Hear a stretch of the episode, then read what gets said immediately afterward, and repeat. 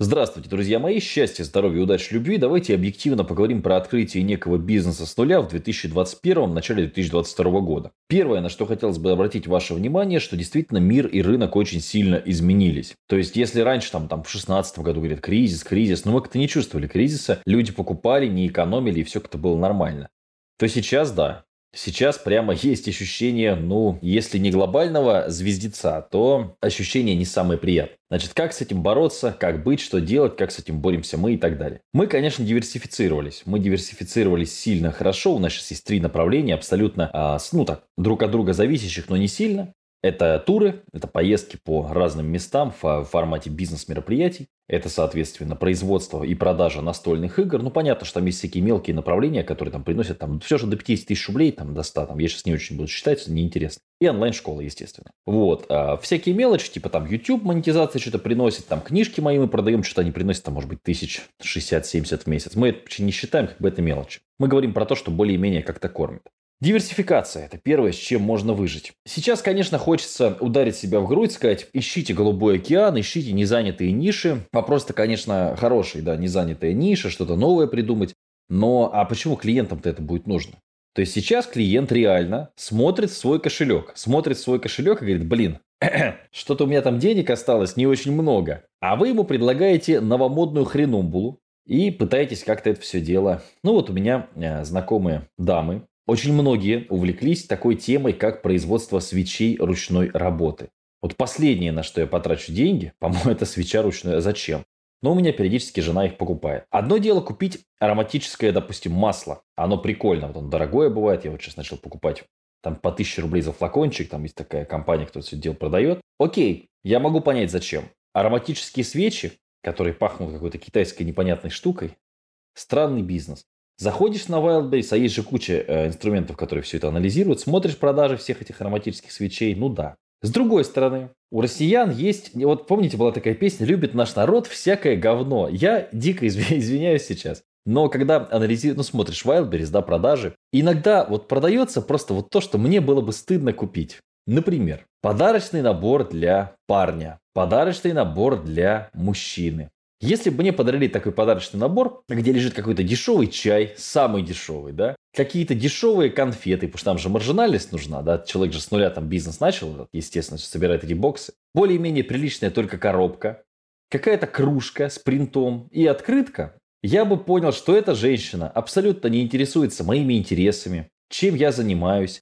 И она просто купила этот набор. Знаешь, вот как вот покупают на 8 марта женщине цветы. Просто вот, ну, 8 марта, вроде как праздник мам, как хорошо, праздник женщин, давайте купим им букет.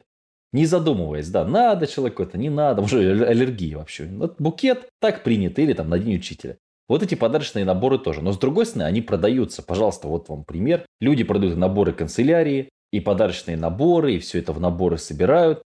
Набор для похорон, набор для свадьбы, набор, значит, подарок в детский садик ребенок пошел. Ну, там понятно, что от категории, но в целом это все тихонечко можно продавать. Сложно ли сделать такой бизнес? Да, в принципе, нет. Ну, закупаешь в Китае какой-то хлам. Этот хлам упаковываешь в коробку посимпатичнее, и вот у тебя уже, прости, го, господи, конечно, готовый бизнес с нуля. Поэтому нужно ли изобретать велосипед, когда есть поисковые запросы, и когда есть то, что люди уже ищут, и то, что они уже сейчас хотят купить? Ну, на мой взгляд, может быть и нет. Может быть достаточно того, что уже сейчас есть на рынке. Тем более, что все-таки не так много игроков, особенно мелких, если мы берем какой-то маленький, маленький сегмент, где люди регулярно, постоянно хотя бы ведут соцсети и хотя бы ведут их не сильно позорно. То есть в целом действительно у нас на российском рынке, слава богу, а люди достаточно ленивы, чтобы вы могли легко конкурировать. То есть даже начиная с нуля, если вы просто а, системный, ведете элементарно там какие-то таблички, расчеты. Ну, у нас, понимаете, я вот так смотрю, бизнес по большому счету, особенно региональный, это бизнес самоучек. Это бизнес людей, которые что-то где-то посмотрели, что-то где-то почитали, и с ними конкурировать нифига не сложно. Особенно если у тебя есть хоть какой-то бюджет и хоть какой-то план, хоть какое-то понимание. Что касается,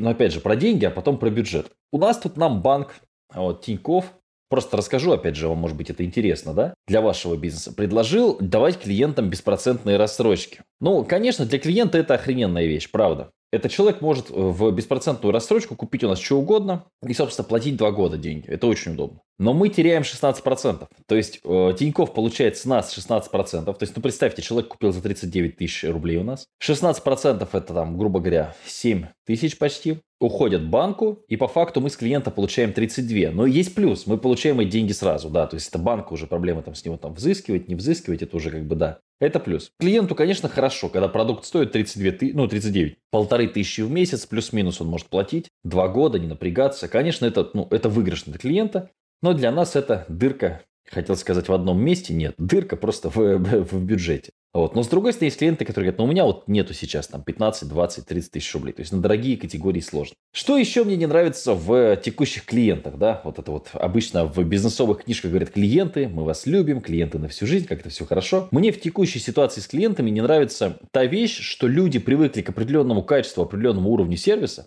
и не, не, не, теперь, то есть, они не могут понять, почему такие охреневшие цены за то же самое. Или сервис упал, потому что, ну, если, если ты хочешь, ну, очевидно, да, если у тебя есть некий продукт, который стоит полторы тысячи рублей, да, и там маржинальность этого продукта была 600 рублей, а стала 300, это значит, что тебе как бизнесу, чтобы выжить, нужно или ухудшать качество материалов, качество производства и так далее, и так далее, и так далее, и так далее, чтобы маржинальность как-то поднять, или тебе нужно повышать цену. Все, то есть третьего пути здесь как бы нет. Ну, конечно, ну, или переходить в другой сегмент, например, да, то есть там работать быстрее, например, да, и там. Ну, тогда время, опять же, если мы ужимаем время, допустим, ну, там, условно, полторы тысячи рублей, это может быть, массаж какой-нибудь, да? То есть раньше мы делали массаж 60 минут, сейчас 55. То есть все равно это ухудшение качества услуги по факту, да? Ну, здесь, конечно, надо думать, в какую сторону ухудшаться. Но клиент-то ждет хорошего. И вот тут приходит, приезжает Артем на своей Вести, или что у него Веста Кросс, он говорит, моя машина сейчас стоит миллион триста новая, в хорошей комплектации. Я говорю, братан, ну это же Веста. Ну вот как бы да, как бы так. Ну вы сами знаете цены на автомобили, потому что... Ну вот я просто сейчас как-то так не очень анализирую это все, но у нас Мерседес подорожал на 300 тысяч.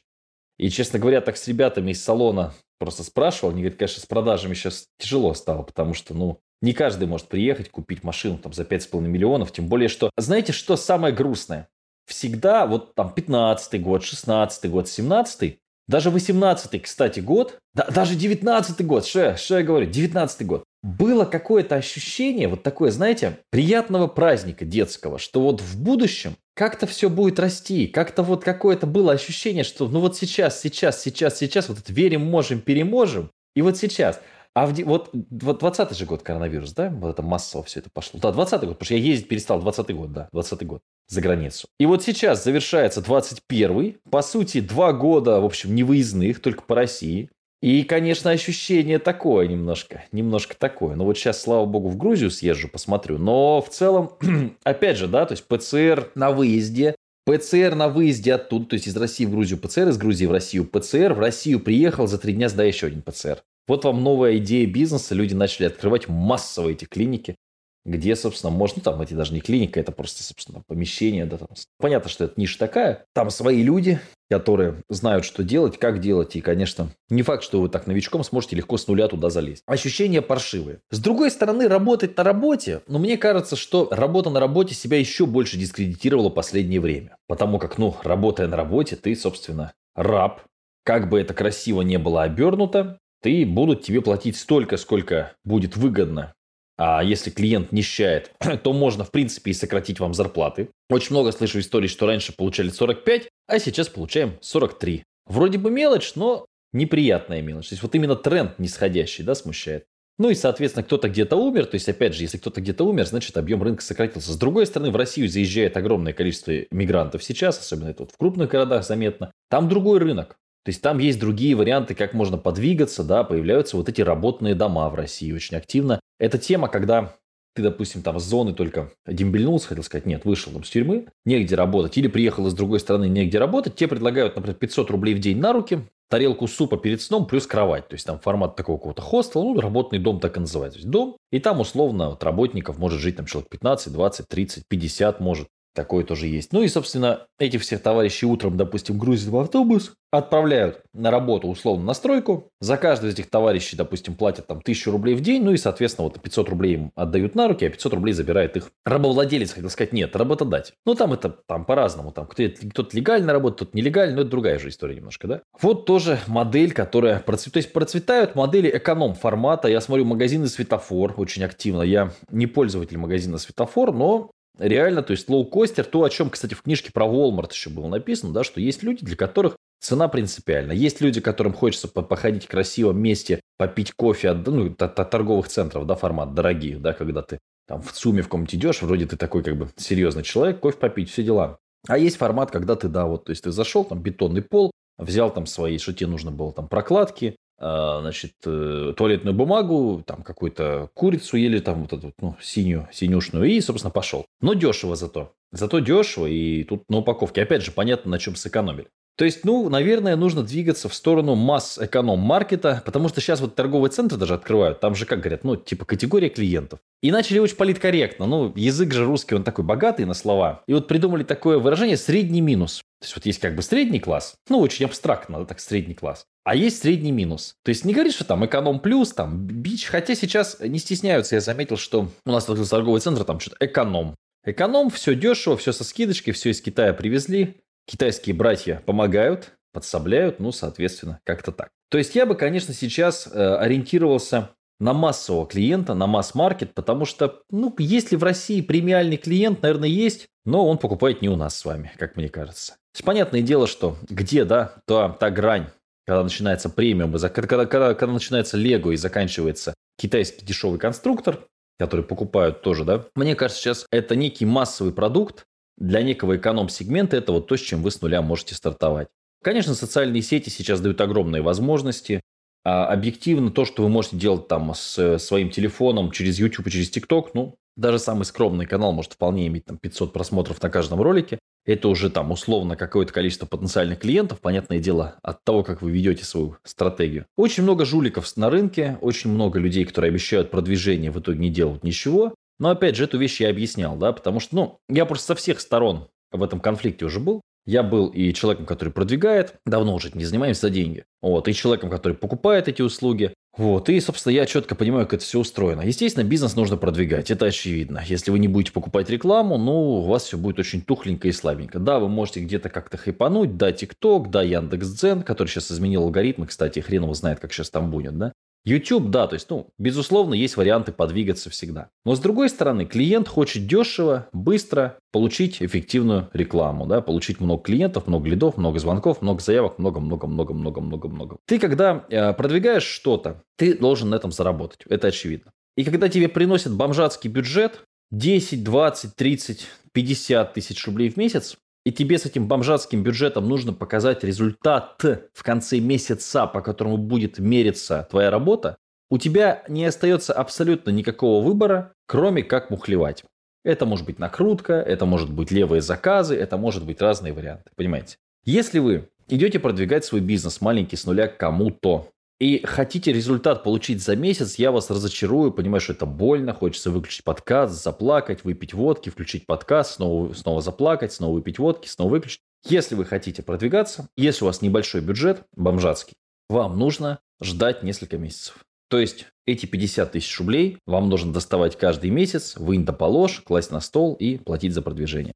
Если вы приходите, там, условно, даже в компанию там, по продвижению YouTube-каналов или там, по продвижению TikTok, продвижению Яндекса, чего угодно, сайта, и вы за месяц хотите получить результат, компании нужно будет как-то показать результат через месяц, они будут просто вам накручивать. Вот и все. Просто ну так, так устроено. Ну и давайте резюмировать мой прогноз.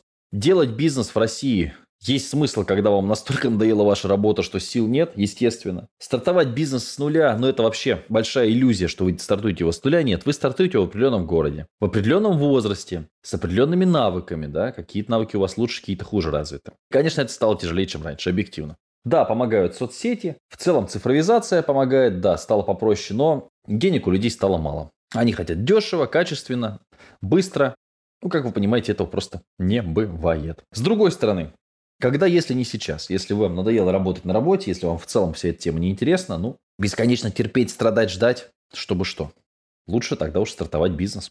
как есть, как можете, с теми ресурсами, которые у вас есть сейчас, понимая, что шанс прогореть, ну, процентов 90-95. Увы,